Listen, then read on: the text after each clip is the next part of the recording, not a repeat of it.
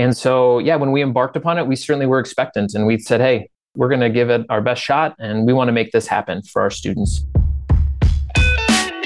Welcome to Mitten Money, delivering insights from Michigan based business leaders, big and small. William Zank, host of Mitten Money at TriStar Trust, loves nothing more than creating this masterclass so that you can get insight to guide your leadership journey in just under 30 minutes. Subscribe today and connect with William at mittenmoney.com. What's going on, everyone? Thank you again for tuning into another great episode, Mitten Money. Going all the way back to episode one with Jimmy Green into this current episode today. I'm so happy to have all the listeners continuing to tune in, continuing to learn all these great little snippets of information. And this trend will hopefully continue through with today's episode. And so I'm so happy to be bringing us not only our first TV actor on the show, appearing on a set of Nickelodeon in the early 1990s, but he is also the current interim executive director for Valley Lutheran High School. And so this is none other than Kyle DeWeese of Saginaw, Michigan. And so I invited him on the podcast today. For those who may not know, Kyle was very much involved within Valley Lutheran High School's largest ever capital campaign in school history. Now, the school's almost been around for 50 years, but within this current capital campaign, they set out to raise about $10 million. However, over the course of five years, they actually not only met that goal, but they exceeded that goal by $2 million and reached out to almost 1,800 individual donors who donated to the cause. And so definitely something special to help learn out of the podcast. He brings a lot of enthusiasm to the episode and shares many of the great things that really helped them not only meet their goal, but exceeded their goal. And so, welcome, Kyle, to Mitten Money. So, Kyle, in doing research for the podcast, I saw that in the past you're once on a Nickelodeon set at Universal Studios in the early 90s. Did the Kyle back then think that you would end up in your current role with Valley Lutheran? Well, kudos to you for your journalism skills to go back and find that. To answer your question, no, never would have thought that I would end up working at a high school, much less serving in the interim executive director role. But boy, those are fun memories. It was a blast to get to visit Nickelodeon. And yes, I did get to climb the aggro crag. well, that is special to. And also the first actor to be on Mitten Money. So kudos to yourself. And so over the last eight years, I know the topic of what we want to go talk about today is definitely this capital campaign that you guys embarked within Valley Lutheran. Definitely what I read online, the largest capital campaign in school history to raise over $10 million. And so, one thing that really impressed me, Kyle, was that by the time it concluded, you guys raised over $12 million from 1,700, almost 1,800 donors, which is mind blowing to go think about that. And so, when this project was initially announced, did you think that it would ever reach that level of success? And when you think about from the beginning, from maybe 2014 and 15, before this capital campaign started, how do you even think about organizing something like this? Yeah, it's neat to think back to how we felt before it started, what were some of our concerns, but also why we were excited. Before we began and when we embarked upon it, we absolutely were hopeful and we thought that this was the right time and the right project, and we're doing it for the right reasons for our school. It was really to have an impact on our students and improve their learning spaces. And so, yeah, when we embarked upon it, we certainly were expectant. We said, hey, we're going to give it our best shot and we want to make this happen for our students. But we also were completely realistic with ourselves and we realized that we had never done anything to this scale. And we were acutely aware of just how significant this would be and the impact that this would have on our school. So, nonetheless, we just kind of worked the plan and came up with a good plan and just diligently started doing that. We had fantastic volunteer leadership who stepped up. That was kind of step one. And then continued to just reach out to all those who know a Valley, who had experienced Valley, alumni, parents of alumni, current parents, future parents. As we progressed through over those five years, we just kind of stayed on pace, stayed focused. COVID was thrown in there towards the tail end. And so that kind of threw us all for a little bit of a loop. But again, at the end of the day, we were absolutely thrilled to be able to announce that we had met or exceeded all of our goals for the campaign. And throughout the entire campaign, the focus was the same, was improving the spaces for our students. And so now, being three years into these spaces and being able to actually see the impact on our students and being able to see our teachers lean into their new spaces has been fantastic. And so we've been able to say, wow, this really was from beginning to end the right project at the right time. We're thrilled we were able to meet or exceed the goals. And then what we thought would happen is indeed happening. Now that's amazing to hear. And so I know for people like myself, I and some others in the community have a pretty good idea about your own role. But for those who may not know, what was your role within this capital campaign specifically? I know you did a lot with development, but was that very overarching? Was that very specific within certain subsegments?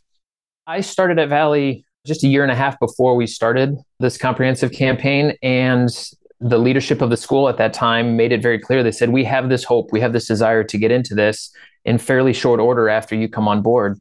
So they made that clear from the beginning.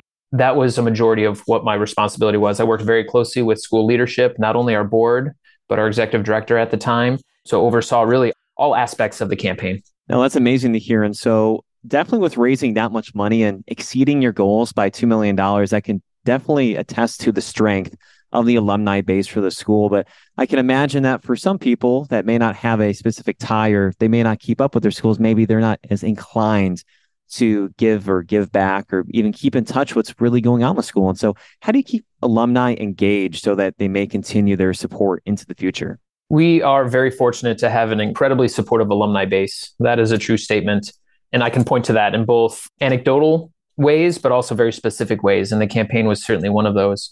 However, you've actually identified really an area of growth for us, a desired area of growth. We want to improve in that area. We'd like to do a better job of engaging with our alumni, keeping them informed about what's going on at their alma mater, and providing opportunities to get engaged in the future.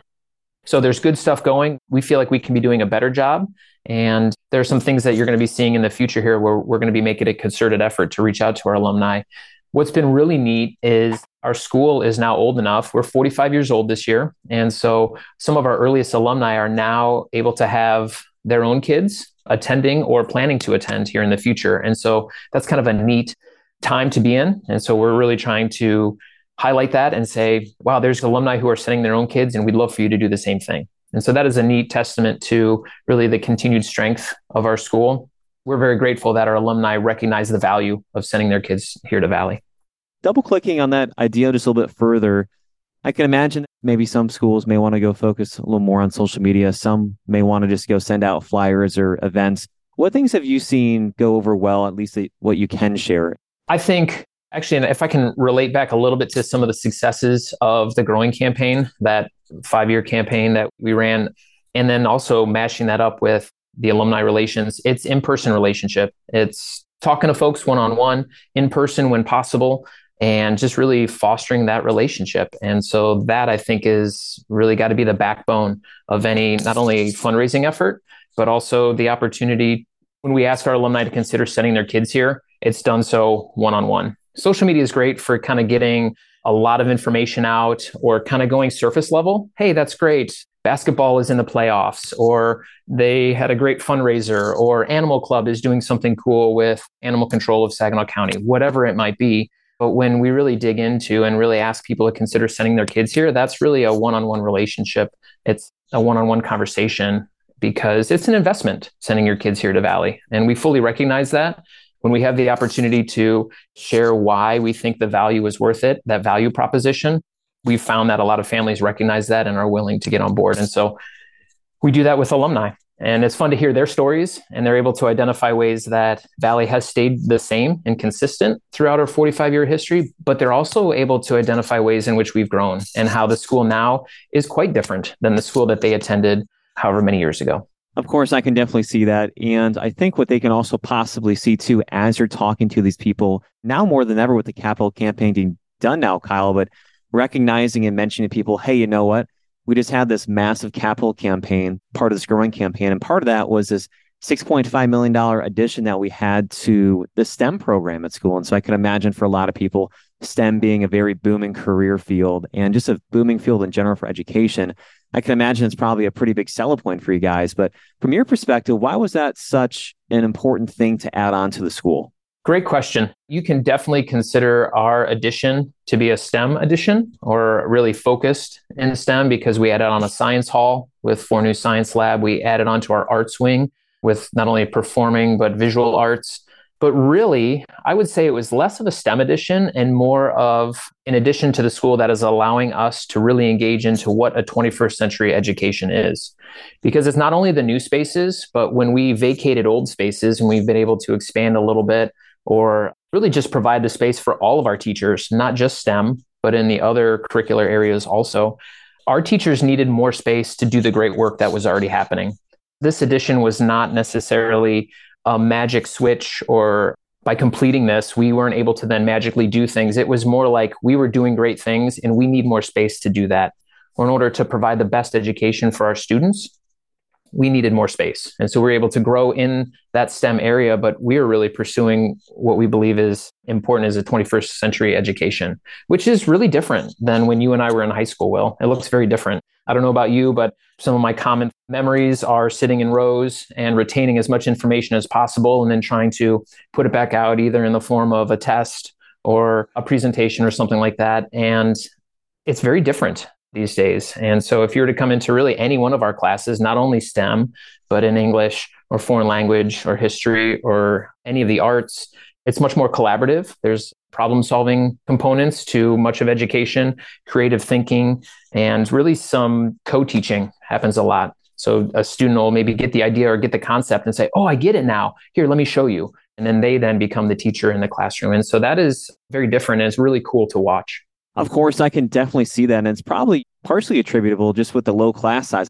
I saw online that the average class just has 21 students, which is a little mind boggling to go think of the ratios that really have, the collaboration, the environment. What things are really going on in the background that can really enhance those different things with those mentoring opportunities or those co teaching opportunities, just with the low class size, or maybe it's how the staff are brought to maybe teach a little bit differently with the value proposition that you brought with the high school? I mean, what kind of things are going on in the background there?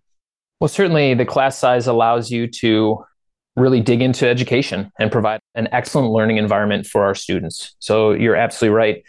But then, Will, kudos to you again for recognizing that there's a lot of things that are kind of behind that. It's not just a number necessarily of what is the class ratio, it's how the teacher approaches teaching. You use the word mentorship. I love that. I think that is exactly how we would characterize how our teachers approach teaching. It's knowing our students as individuals.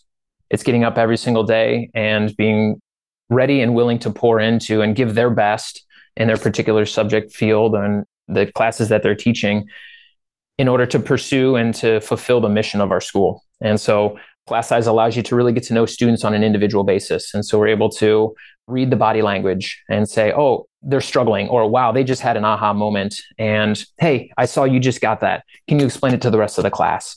Or whatever the particular situation might be. So the ratio, the class size is really great. But I give kudos to our teachers for being willing to do what they do on a daily basis, get to know our kids as individuals, and really bring their best in the classroom every single day. That's great. And so now transitioning this podcast over to our lightning round of questions. So, Kyle, what would you say is your most important daily habit? I would have to say approaching the day with, to use the phrase, an attitude of gratitude. Just waking up and recognizing, hey, I get to do what I get to do. Reframing that makes every day a lot better. I could choose to focus on the things that maybe are not so fun or the things that are challenges, but the habit of having an attitude of gratitude makes all the difference. Of course, I can definitely see that. What's your favorite TV show or streaming show that you're currently watching or have recently? I am anxiously awaiting the start of season three of Ted Lasso. And so I have kind of cleared the decks in preparation for that. So I'm not actively watching any particular shows except just waiting for that. So very excited. Love that show. Maybe a little bit of a disclaimer, kind of a PG 13 for some of that British language, but I love that show. Excited for when that comes back. Would have to agree with you on that. It's sad that it has to end after season three, but I think it only speaks volumes to the type of quality of show that they're willing to have and not just stretch it out, stretch it out. Oh, well, you know, we're on season 12. There's still some popularity out there.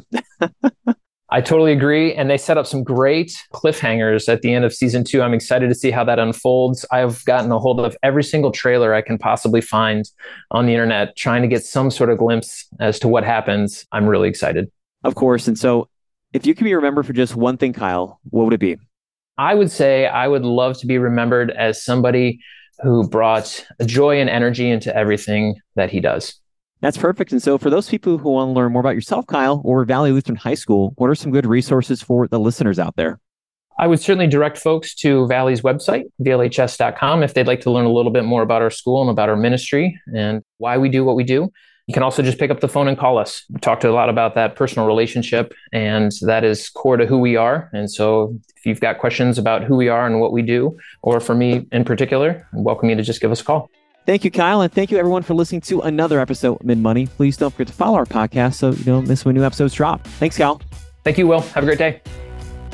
You've been listening to Mitten Money, sponsored by TriStar Trust. Subscribe to the podcast and learn more about how William and the TriStar Trust team can guide your small business at tristartrust.com.